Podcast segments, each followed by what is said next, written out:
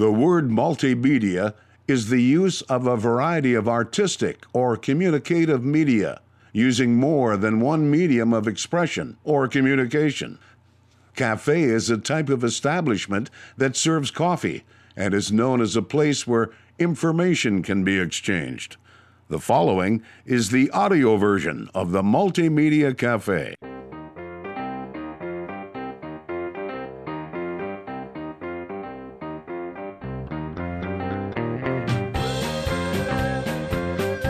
And a happy Friday to you folks. Welcome to the Multimedia Cafe. My name is Jason Spiess. Thank you folks for pulling up a stool, joining the conversation here at the Multimedia Cafe, a place where you never know who you're going to run into or what we're going to talk about. Of course, the multimedia aspect of the cafe. The cafe is uh, exchange of ideas, and multiple, of course, is multiple ways to talk amongst the media. We have a telephone, we've got Skype, we've got Facebook, and we even have good old fashioned face to face conversation. Remember that days? Ooh, seems like so long ago we used to do that. A little face to face. In fact, the phone's even getting to be a little bit uh, old school now. People seem to like to FaceTime and Skype, and um, text seems to be the number one way, but I kind of like to have a nice conversation, hear the inflection of the voice, inflection of the voice. Sorry. I like that, you know, a little face to face, see the eye contact at times. That's nice. But at the same time, we have to embrace what modern technology has brought us and what reality is. So that brings us to the Multimedia Cafe. Thank you, folks, for choosing us. Another thing is we really do appreciate you listening to us either over the radio, over the podcast, however you might access it, because there's a bunch of different ways iTunes, YouTube.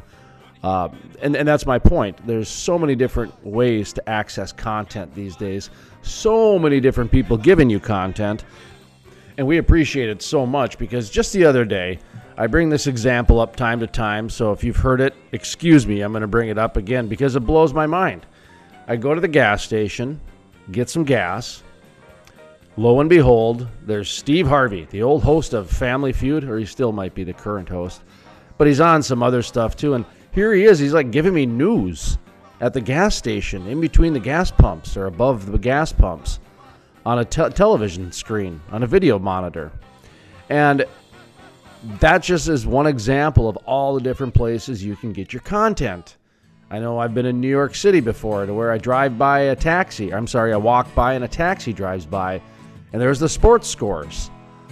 Oftentimes, you know, you're just walking through a, a building and they've got these big television screens, these big monitors, these LCD monitors where they'll just have news flashing, that sort of stuff. So, or just, in, you know, content on there. So, point of the story. Long story longer thank you very much for choosing us because there is a million different ways in a million different areas to get your content. And we do have exclusive interviews here. We bring you one of a kind information. That is the one thing that we can promise you, and we appreciate you understanding. That's one of the reasons why we are doing this is we bring you the exclusive interviews and unusual topics. Of course, we bring you regular topics as well. All right, let's see what we got going on today's program. Okay, it's Friday, so it's a little loose today. I don't know if you figured that out yet, but I hope to hope you guys are relaxing here on your Friday. Mike McMahon, the CEO of EcoVapor Recovery Systems, joins us today. Talks about the company and their patented technology. You know, flaring's an issue in many states with oil and gas activity, and it's it's an it's a political powder keg to be honest. And we get into that a little bit. Uh, not too much because that can distract from the real issue, which is there's flaring going on. That's natural gas. It's being burnt. Flaring, by the way, is these big flames that come out near uh, uh, oil and gas uh, wells, and it's natural gas. And instead of just venting the natural gas into the environment and killing everybody, they just v- burn it out, just flare it out. And it's actually very clean and it's a great way to, to do it. Uh, but you can use that natural gas.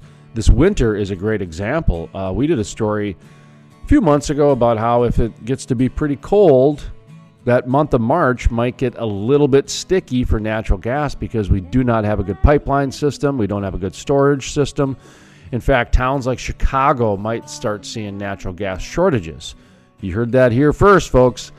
Um, that's something that is, is very real and very much around the corner. I mean, this polar vortex that's just snapped through has done incredible things. In fact, in the state of North Dakota, the governor uh, lifted the restrictive hours on propane haulers, just to give you an idea of another sign that the uh, natural gas is very much needed. So, uh, Mike McMahon with Eco Vapor, Vapor Recovery Systems, he has a solution to their problem. Um, and the, the, there's issues with working with the state and then working with the energy companies and that sort of thing. It's not an overnight process, so it becomes frustrating at times um, because a lot of times these natural gas value added companies are looked at as science projects.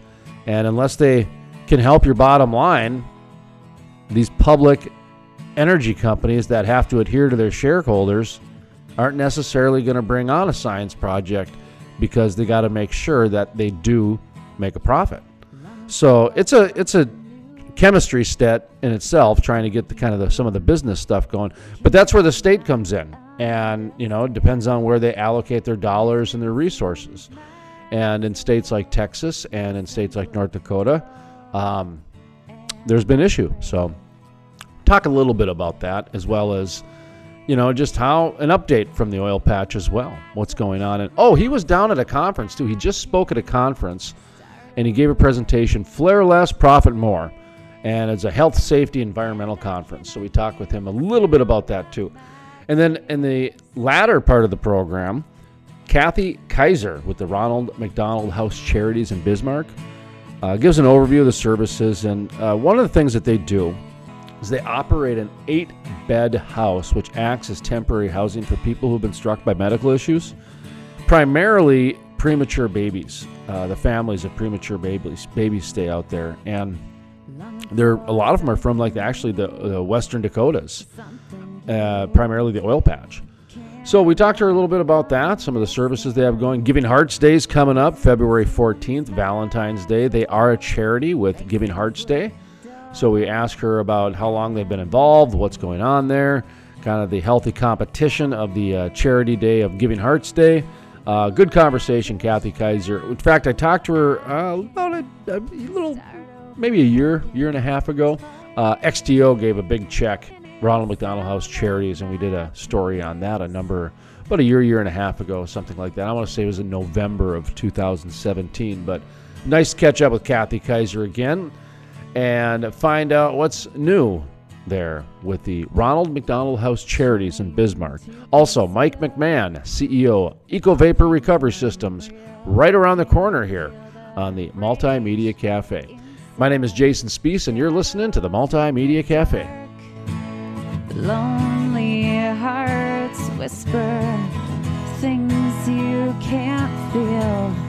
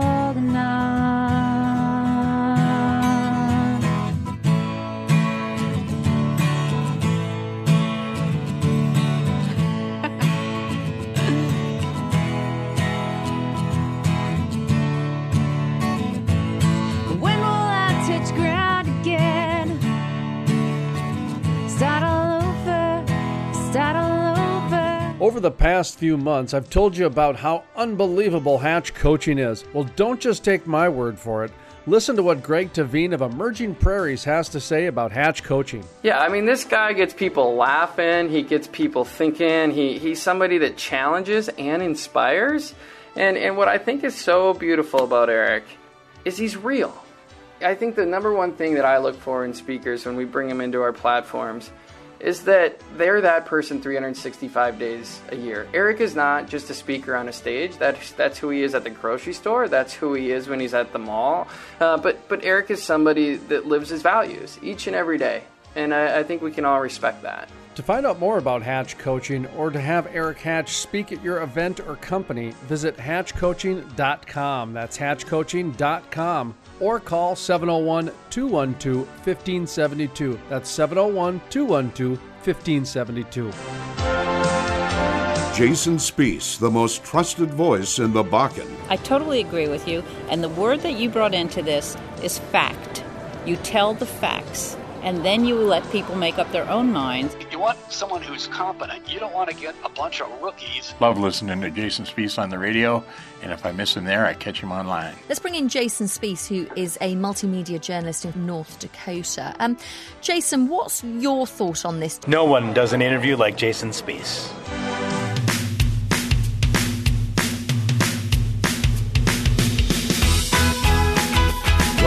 Multimedia Cafe. My name is Jason Spiess. Thank you, folks, for pulling up a stool and joining the conversation. Coming up next, we talk with Michael McMahon, Eco Vapor Recovery Systems. Mike McMahon, Eco Vapor Recovery Systems. Let's start off by talking about what is it uh, Eco Vapor does. Eco Vapor Recovery Systems has, has been in operation for about, or was founded about nine years ago. Uh, we have uh, patented uh, technology that uh, is very unique. It, what we do is we have uh, equipment that removes oxygen from a uh, gas, a natural gas stream. And uh, what this does is it allows operators to uh, unlock uh, all the opportunities involved in, in capturing tank vapors. Um, vapors are generated in a variety of, of, of ways in the oil production process, uh, essentially the uh, well stream flows from the uh, wellhead through some initial uh, separation where the uh, natural gas portion of that well stream is, is taken off at line pressure. And then typically the liquids flow to storage tanks, which are very large. they're operated pretty much at, at atmospheric pressure. And this uh, dynamic allows for the release of a lot of vapors that are uh, uh, contained or captured uh, in the liquid, and uh, they they're liberated because those uh, storage tanks are very large and have very long residence time, and they're operated at very low pressure, so the vapor pressure of the vapor allows them to come out. Um, these vapors are typically flared in many applications, or, or just burned or destroyed. Uh, and so uh, our technology allows these vapors to be captured and sold uh, into the uh, gas gathering system uh, because those vapors typically contain oxygen. And we, we remove that oxygen and uh, allow that vapor to be sold, which which which, which opens up a whole host of of opportunities and, and opportunities to bring value. You mentioned flaring. That's something that comes up in the news quite a bit, um, especially up in, in, my area, the Bakken. Uh, you're down. Where, where, where, are you based out of? Our headquarters is in Denver, and uh, oh, we no have kidding. field offices. Uh, uh, one one north of Denver in Greeley, Colorado, and then one in uh, Midland, Texas. Okay, no kidding. So you you guys are down in the Permian then, I would imagine, or at least doing some business in the Eagleford, Permian, Haynesville, Texas area, correct? Yes, we have over 100 installations oh. uh, of our, uh, out in the field at this point in, in, all the major basins. And how's the flaring down there? Uh, in North Dakota, it's a big issue, and there's political issues up in North Dakota where only certain companies get in and get access, that sort of thing. That's a story that's been heard over and over again up in North Dakota.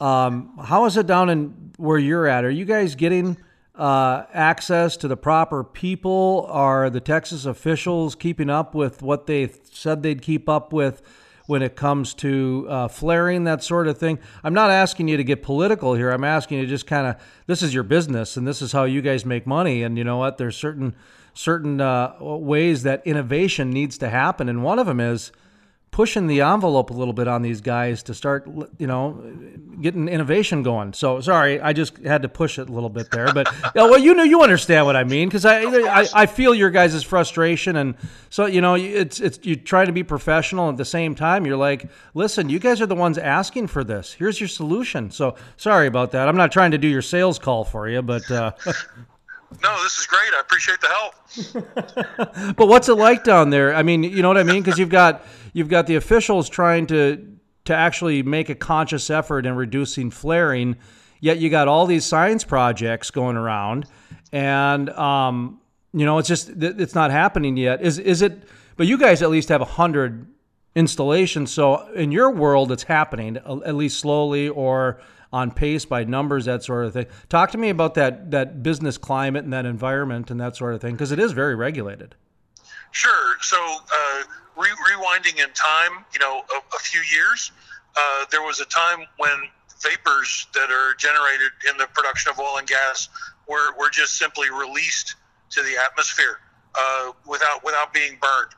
Uh, but you know, but uncombusted hydrocarbons being released in the atmosphere are much more damaging uh, than than combusted hydrocarbons. So you know, over the last you know years, uh, regulations and and uh, you know regulatory oversight of of the uh, uh, combustion flaring of vapors has has become you know the you know the the status quo in in every state. Uh, EPA obviously has federal regulations, and then and then each state has a little bit different uh, process for managing uh, the the flaring process. So uh, so flaring originally came about, you know, as a as a more environmental friendly solution to the vapor being generated, you know, than than just releasing it uncombusted. Uh, but it, it is it is regulated, and so you know there are uh, emissions, you know, emissions uh, from from these uh, flares that have to be managed. Uh, so our technology takes what is a, a, waste stream, you know, currently a waste stream, and turning it into uh, into into revenue, uh, and also improving the uh, emissions uh, profile, you know, the environmental footprint of the well site. So what we see with many clients is that uh, they they want to improve their emissions profile uh, and, their uh, and de-risk their environmental compliance by capturing this vapor instead of selling it. So it makes good good business sense from a revenue standpoint and good sense from a uh, regulatory compliance standpoint. But additionally, you know these flares are very visible and uh, you know it, it is becoming uh, you know I guess just more of a sensitive issue uh, with uh, with the public as, as they drive by or, or you know fly over and, and see flares burning. You know they, they identify that as, as, as waste and something that they would you know prefer not to see. So there is you know there is also those uh, you know more intangible uh, reasons why why many clients want to want to work with us and come up with a, uh, a solution for, for capturing that that vapor and turn the flares out. You know, and I, I, honestly, I think this is something that needs to be nipped in the bud pretty quick because I think what you said is going to happen more and more where people are going to start pushing back a little bit more on this flaring because this is something that is supposed to have been solved over the last 10 years. And if people aren't seeing it's being done, they're going to start questioning, okay, why isn't this being done? Like the one, the one thing uh, I'm hearing up in like North Dakota, up in the Bakken is uh, there's money set aside to help companies to reduce flaring, but then the the companies go the dollars go to the same companies who then work with the universities, and so a lot of the smaller companies have a hard time breaking through and getting past that next thing. And if you're the big companies, why wouldn't you not work with the universities? Because it's cheaper and you the regulatories work right with you, that sort of thing. And so, in up in the Bakken, they got to compete with the universities um, and the government quite a bit for some of these flaring things, and and they didn't hit their last mark, and so that's kind of one of the issues happening up there. Um, and like I said, I'm not trying to get into politics here because that stuff just already happened. That's done with. That's just a fact. Um, right. Yeah. Are, well, are, are you guys seeing any, I guess, uh, government dollars or government assistance to help you get in with some of these companies that because let's be honest you know some of these bigger companies they don't even have offices around here they're like in you know some other Dubai or something like that. So you you understand right. what I mean, though, is that what t- what type of assistance is happening because um, the taxpayers have paid a lot of money to help reduce the flaring. That's where I'm getting at, and, and and the whole idea is companies like yours are the ones that are help reducing this problem. So yeah. Sure. No, that's a great question. I would say first of all, just to maybe frame frame the phenomenon of flaring. Obviously, in, in order for our solution to, to be viable, uh, the producer has to have a pipeline. You know, they have to have infrastructure and a, and a gas pipeline in place to for as a gathering system to collect the gas and, and bring it to uh, you know gas processing facility. So you know there there may be some you know flaring of, of uh, gas that's taking place because you know the operator wants to uh, would, would love to capture the gas, but there's just no infrastructure to do so. Uh, you know, in other areas, for example, there's some areas of the Permian where there are pipelines in place, but they are, you know, fully subscribed. So I think, uh, you know, the industry is reacting and trying to uh, install, you know, more pipeline capacity to, to collect and, and carry away uh, more of the gas. But, you know, there are instances where that's, where at this point, that's just not viable. Mr. Michael McMahon, hold that thought for a moment here. We're going to take a quick break. When we come back, we're going to continue the conversation with Michael McMahon, Eco Vapor Recovery Systems. My name is Jason Spiess, and this is the Multimedia Cafe.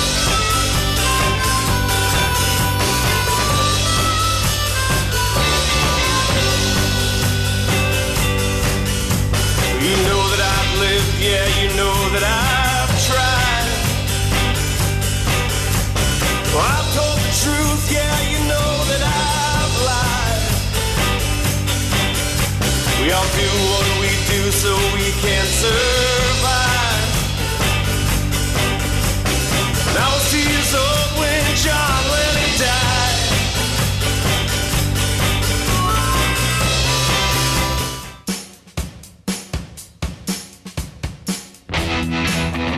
Welcome back to the Multimedia Cafe. My name is Jason Spiess. Thank you, folks, for pulling up a stool and joining the conversation here at the Multimedia Cafe, a place where you never know who you're going to run into or what we're going to talk about. Coming up next, we continue the conversation with Michael McMahon with Eco Vapor Recovery Systems. However, you know, in cases where it is viable, you know, we're seeing that there's a lot of operators, you know, no matter where their headquarters is, who, who want to want to do the right thing and uh, just want to uh, you know reduce their, their greenhouse gas emissions, uh, reduce you know r- reduce their environmental footprint and, and their environmental uh, you know regulatory exposure. So we have a we have a lot of clients that you know work with us. There's a couple of large operators in the Permian who have basically come to us and said, let's work together on uh, designing a system and coming up with a solution for capturing the tank vapor instead of you know instead of flaring it and uh, if it makes money for us, great. But if it doesn't, that's okay too, because we want to we want to put the flares out. So um, there's there's uh, more and more operators are taking that that proactive approach. What I love about our approach is, or, or, or our solution, is that uh, you know not only do we you know put the flares out and reduce the uh, emissions, but it also makes uh, very good economic sense in, in most cases, and and so it's it's uh, it's something that's really a win-win-win for the for the producer. They get uh, more revenue, they get a, a more uh, de- uh, from an environmental standpoint, a cleaner footprint and a de-risked site environmentally, and there's uh, positive uh, safety implications for the site as well. Well, let's talk numbers a little bit. Talk turkey, if you would mind. Um, and the reason I say that is because, you know, w- one of the reasons why a lot of the natural gas or the um, uh, you know the value added uh, technology innovation has hasn't been adapted as they say cost. It's not making money. And and that's where I adapted the term science projects. They've got science projects going on some of these wells. Well that was five six seven eight years ago. And it sounds to me if you guys are installing the number that you are um, and you guys are making some money for people over at uh, eco vapor recovery systems Michael McMahon, Mike McMahon's joining us, the CEO Eco Vapor Recovery Systems. Uh, take a minute and talk a little bit about are you guys saving monies for your customer? I know you mentioned that some people are doing it out of goodness of their heart, but let's let's be honest, that's not everybody out there because people need to pay their bills, etc. Are are you guys you know saving some money for companies that sort of thing? Take an opportunity and, and give it give yourself a nice nice commercial, if you will. Sure. No. Thanks. Thanks for that. Uh, thanks for that segue. You know. Uh, yeah. You know. Everyone's process and, and everyone's situation is different obviously the the more vapor that's present on a site, you know, then then the more uh, potential revenue stream and, and, the economics become more favorable. Uh, you know, just to give you some numbers, uh, this, the the typical unit that we provide to uh, oil and gas producers can process uh, 300,000 uh, cubic feet of, of vapor per day. And with one of those units, if it's if it's fully loaded, in other words, if it's if it's run at full capacity, uh, you know, it, it if we do a lease arrangement, uh, it will it will about the first five days of each month pays the lease cost, and the rest is uh, is is pure incremental profit for the producer. So, from a straight economic standpoint, uh, you know, uh, on a site of reasonable scale, uh, we can demonstrate very favorable economics. Now, just to caveat that and not get too technical, you know, there are different uh, types of uh, gas gathering systems and different contracts out there. Uh, and so it, it, really depends on the specifics of those contracts. But, you know, in, in most cases where there is a uh, reasonable volume of vapor available on a site, uh, the economics are, are very, very favorable. I'm talking about in the hundreds of thousands of dollars per year of uh, net net incremental uh, cash flow to the customer. Some of the other ways that we also, you know, provide economic value is uh, obviously by, by de-risking a site environmentally by by turning a well pad into a zero emissions well pad. Uh, you know, then the exposure to to fines uh, in case of uh, you know in case of exceeding your uh, permit. You know, those obviously that is that is de-risked. Um, there are some regions of the country where uh, there's a limit on how much emissions can take place off of a well pad. And so that just uh, limits the, the amount of production or the number of wells that can be located on a pad uh, if you're if you're flaring uh, your your vapor. Uh, because you know once once they reach the uh, maximum allowed volume of, of flaring, then they can't add any more production obviously, if we if our solution comes in and, and makes that pad a zero emissions pad, then you can co-locate many more wells on that one uh, location, and uh, that that allows the producer to be much more efficient with their capital. You know, can put many more wells and concentrate on one pad, so their site development costs and some of the uh, you know common pieces of equipment, separation equipment, that sort of thing that would be on a pad. You know, that that capital is used much more efficiently. So we uh, we bring that economic value as well. Hope I'm not getting too technical, but uh, additionally, uh, from a safety standpoint, uh, we allow the uh, producer to run a uh, safer pad where, first of all, you, you don't have a flare and the exposure of, of the flare.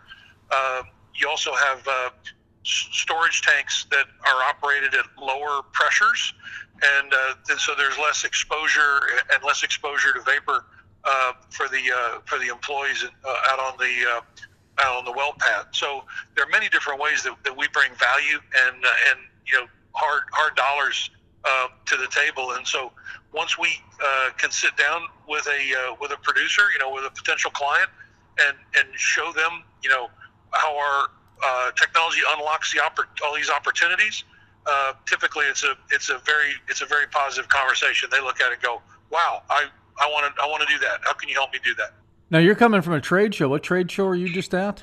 Uh, this was a uh, trade show in Austin, Texas. It was it's uh, the uh, four number four C uh, environmental conference.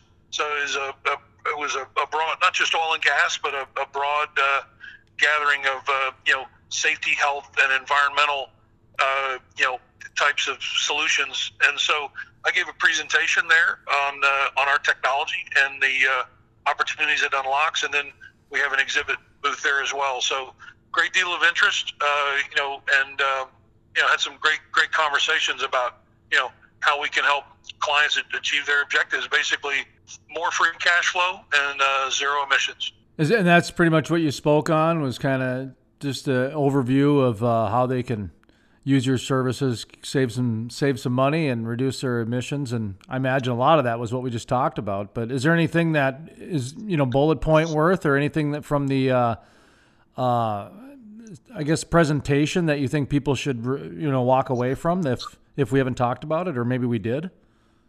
Yeah, you know, because I because the the, the uh, presentation was fresh on my mind. I've really covered most of it. You know, the, the title of the presentation is uh, is uh, flare less, uh, sell more. Uh, so it's, it's very it's very simple, and uh, we just we just talk about how uh, our solution. And, and one of the things I've found is that really the, the degree of expertise in uh, in exploration and production companies in, in upstream oil and gas, um, their expertise in vapor recovery is is not as strong uh, as in other areas because it's really not core to their business. You know, most of these companies are really, you know, they're focused on getting getting more oil, you know, in the tank and and uh, you know getting more barrels per day out and, and selling more oil. And that was Michael McMahon with EcoVapor Recovery Systems. Coming up next, we're going to talk with Kathy Kaiser with the Ronald McDonald House Charities in Bismarck, North Dakota. My name is Jason Spiess, and this is the Multimedia Cafe. Another sunny place. I'm lucky, I know,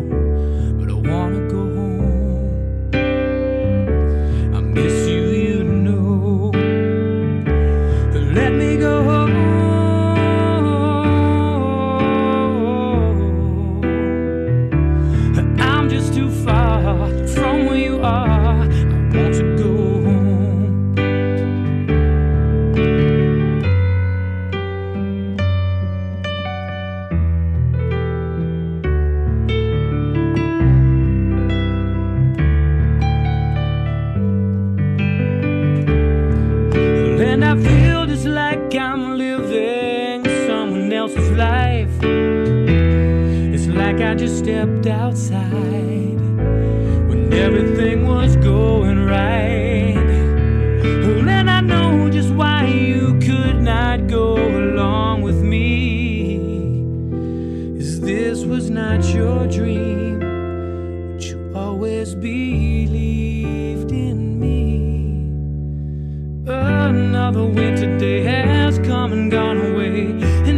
Paris or Rome, but I wanna go home.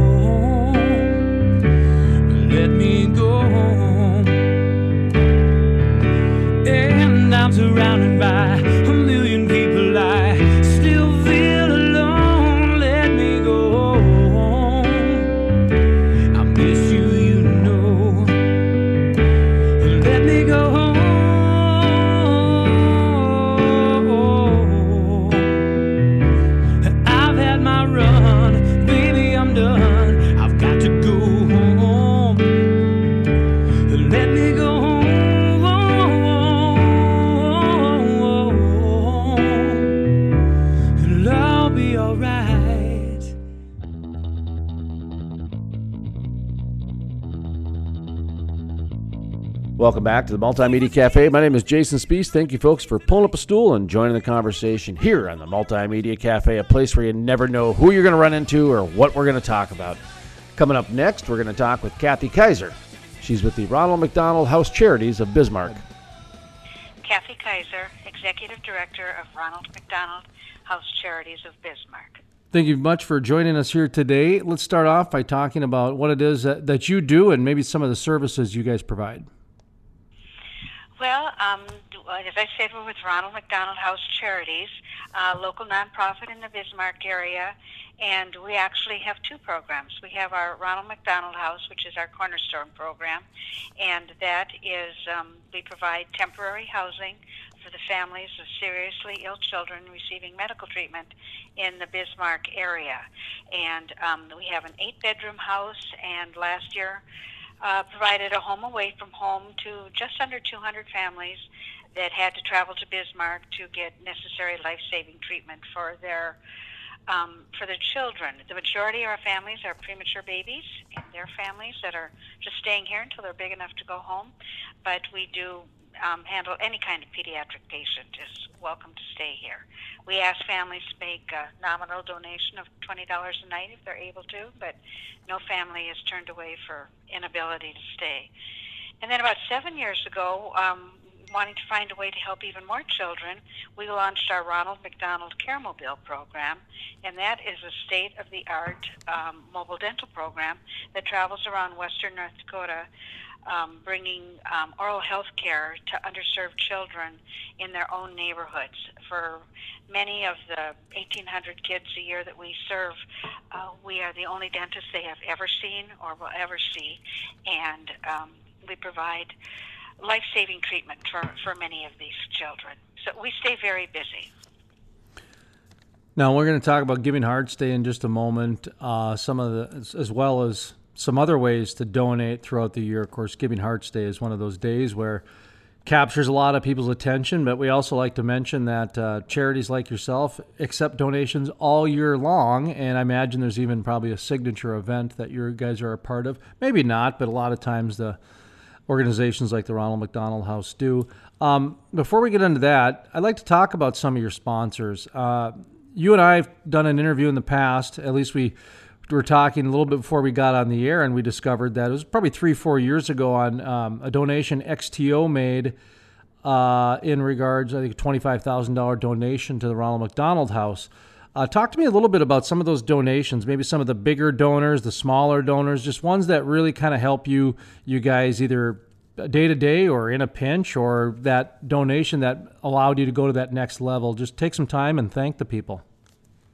Well, there are so many, and of course, when you um, start um, making a list like this, of course, you never want to leave anybody out, no matter what. I know it's so hard, isn't it? But you know, I know yeah. you mentioned XTO; they were wonderful to us. Um, Whiting Oil out in that part of the state too has also been very generous.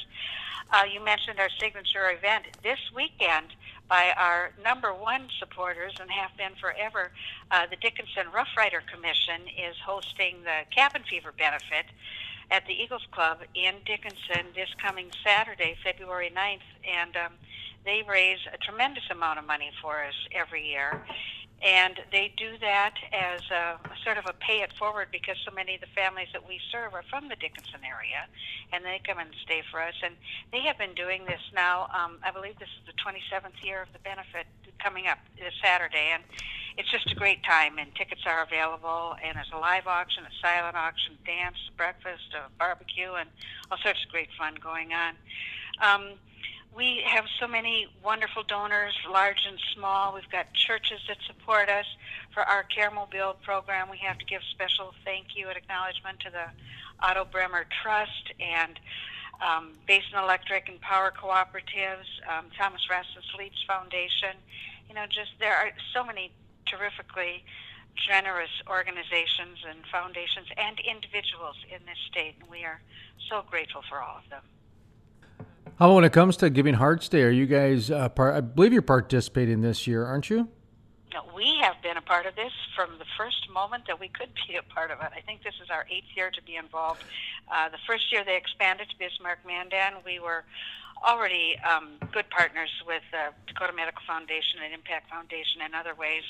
And um, we signed on with a small group of uh, Bismarck uh, nonprofits that were going to participate in that first year and formed a, uh, a collaborative of our local nonprofit agencies. And they say we had probably under 10 the first year, and I think this year we have over 40 that come together as a group and work to as a group. And um, of course, we're hoping for donations for our own nonprofits, but it's so nice to be able to present a united picture to the community of, um, well, actually the whole state, and invite people to. Um, the way I look at it, I like to invite people to shop through the list of nonprofits that are available, and you know, make their donations to, um, you know, as as many as they um, are attracted to at that moment. It's just a great way to introduce people to other charities that they might not have thought of um, donating to. You know, and everybody has their own strategy when it comes to ways to garner attention or get support, that sort of thing. And sometimes it's as simple as uh, you know sending out emails and newsletters. Other times, you know, the cymbals and a, who knows, a Main Street band just to try to get attention. It's all in good competition and good fun because at the end of the day, it's it's one of the largest um, donation days, at least in the Upper Midwest. And are you guys doing anything? Do you guys have you guys done anything in the past uh, as far as you know a little bit more activity wise to to get that kind of attention? And maybe other years where you didn't do as much? Talk to me about just some of the either social or community activities you guys have done on that day. Well, of course, we rely upon our, our volunteers and our board members to become involved and to spread the word with um, with their their friends and family and uh, the, their coworkers and people that they see. You know, we do pretty much what um, the other charities do with uh, uh, reminder notices and emails to our former donors uh, about what what we're doing and remind them um, of when the Happy Day is coming. This year, of course, we're hosting with the other Bismarck nonprofits um, a legislative day, which we have done in the past, and the governor and the first lady usually kick it off for us, and just a chance to visit with the. Um, the uh, legislative members from around the state, and uh, we usually get some good publicity from that too.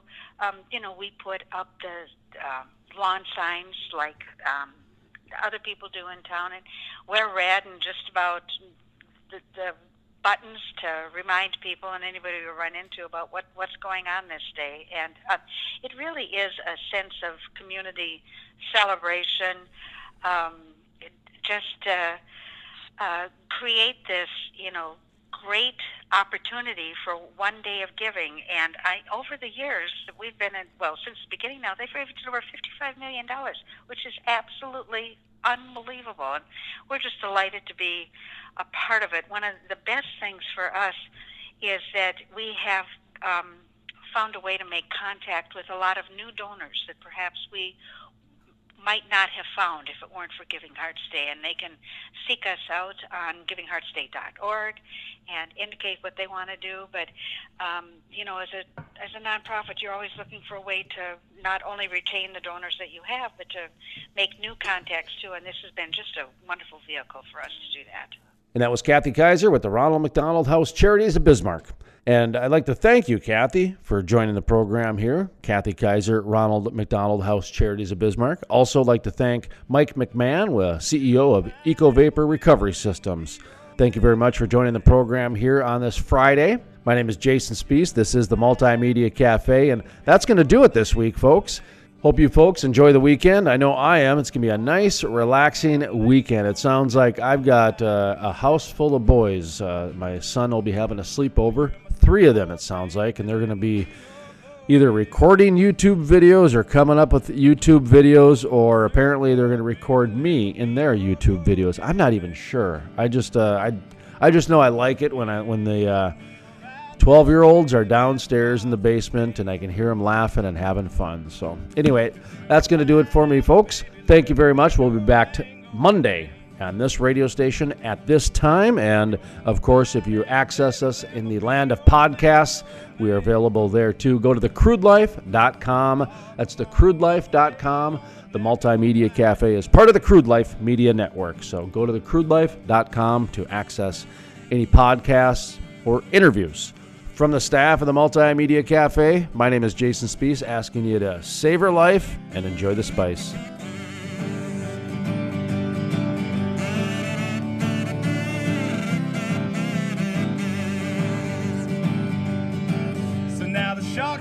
gotta be.